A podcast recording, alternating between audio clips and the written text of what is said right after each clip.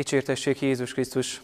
Kedves lelki gyakorlatozók, szeretettel köszöntelek benneteket a Katolikus Pont ma nagybőti ráhangoló sorozatában, melynek keretében a kereszténység legnagyobb ünnepére, húsvétra készülünk. Köszönjük, hogy feliratkoztál a YouTube csatornára, és hogy megosztod ismerőseiddel is ezt a videót. Arra hívlak téged most, hogy eh, hallgassuk meg együtt közösen nagybőjt harmadik hetének mai evangéliumi szakaszát Lukács könyvének negyedik fejezetéből. A názáreti zsinagógában Jézus így beszélt a néphez. Bizony mondom nektek, hogy egy próféta sem kedves a maga hazájában. Igazán mondom nektek, sok özvegy élt Izraelben Illés idejében, amikor az ég három évre és hat hónapra bezárult, úgyhogy nagy éhínség támadt az egész földön. De közülük egyikhez sem kapott illés küldetést, csak a szidoni száreptában élő özvegyasszonyhoz. Ugyanígy Elizeus próféta korában is sok leprás élt Izraelben, és egyikük sem tisztult meg, csak a szíriai námán. Ezt halva a zsinagógában mind haragra gerjedtek, felugrottak, kiűzték Jézust a városon kívülre, és fölvezették arra a hegyre, amelyen városuk épült, a szakadék szélére, hogy letaszítsák.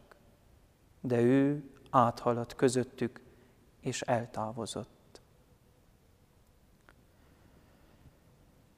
És érek a mai evangélium elvezet bennünket a názáreti zsinagógában, ahol azt látjuk, hogy Jézus mondatai miatt az ott lévők haragra gerjedtek, nem is akármilyenre. Felugrottak, kiűzték, a mélybe akarták taszítani. Hű, de teli vannak ezek a zsidók indulattal harag van bennük, szinte felrobban az egész zsinagóga, de hát honnan ez a sok indulat? És miért? Mert valami olyasmit érint meg Jézus bennük, ami egy nagyon érzékeny pont. A kétszínűségüket, a felszínisségüket. Jézus a zsinagógában magát Isten küldöttének mondja, aki Isten lelke van, aki örömhírt hoz, csak aki kirobbanó örömet kiváltó csodákat tesz.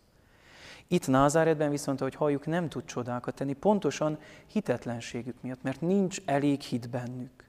Egyszerűen nem tud. Nem, mert felszínes az ismeretük Jézusról. Nem annak ismerik, aki ő valójában. Csak annak, akinek megszokták. Annak a kicsi gyermeknek, aki talán a szomszéd utcában játszott a porban, és így is kezelik. Nem Józsefnek a fia ez?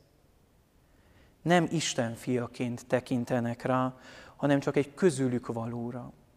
És ezzel lenyomják, bezárják, lakat alá helyezik. És komoly lecke ez nekünk, testvérek, Jézus mai követőinek, hallgatóinak is. Vajon van-e bennünk elég bátorság, nagyvonulúság, hogy megengedjük Istennek, hogy ne a mi elvárásaink, ne a mi tetszéseink, hanem az ő akarata szerint vigye végbe csodatetteit életünkbe. Bízunk, ráhagyatkozunk, vagy követelünk, elvárunk. Fájdalmas, haza szembesülök, hogy mennyi elutasítás, megvetés van a szívemben. És azt gondolták ezek a názeretiek, hogy a zsidókhoz tartozunk, tehát üdvösségünk van. Éppen tegnap hallottuk az evangéliumban, hogy az üdvösség a zsidóktól ered. Tehát ha zsidók vagyunk, üdvözülünk.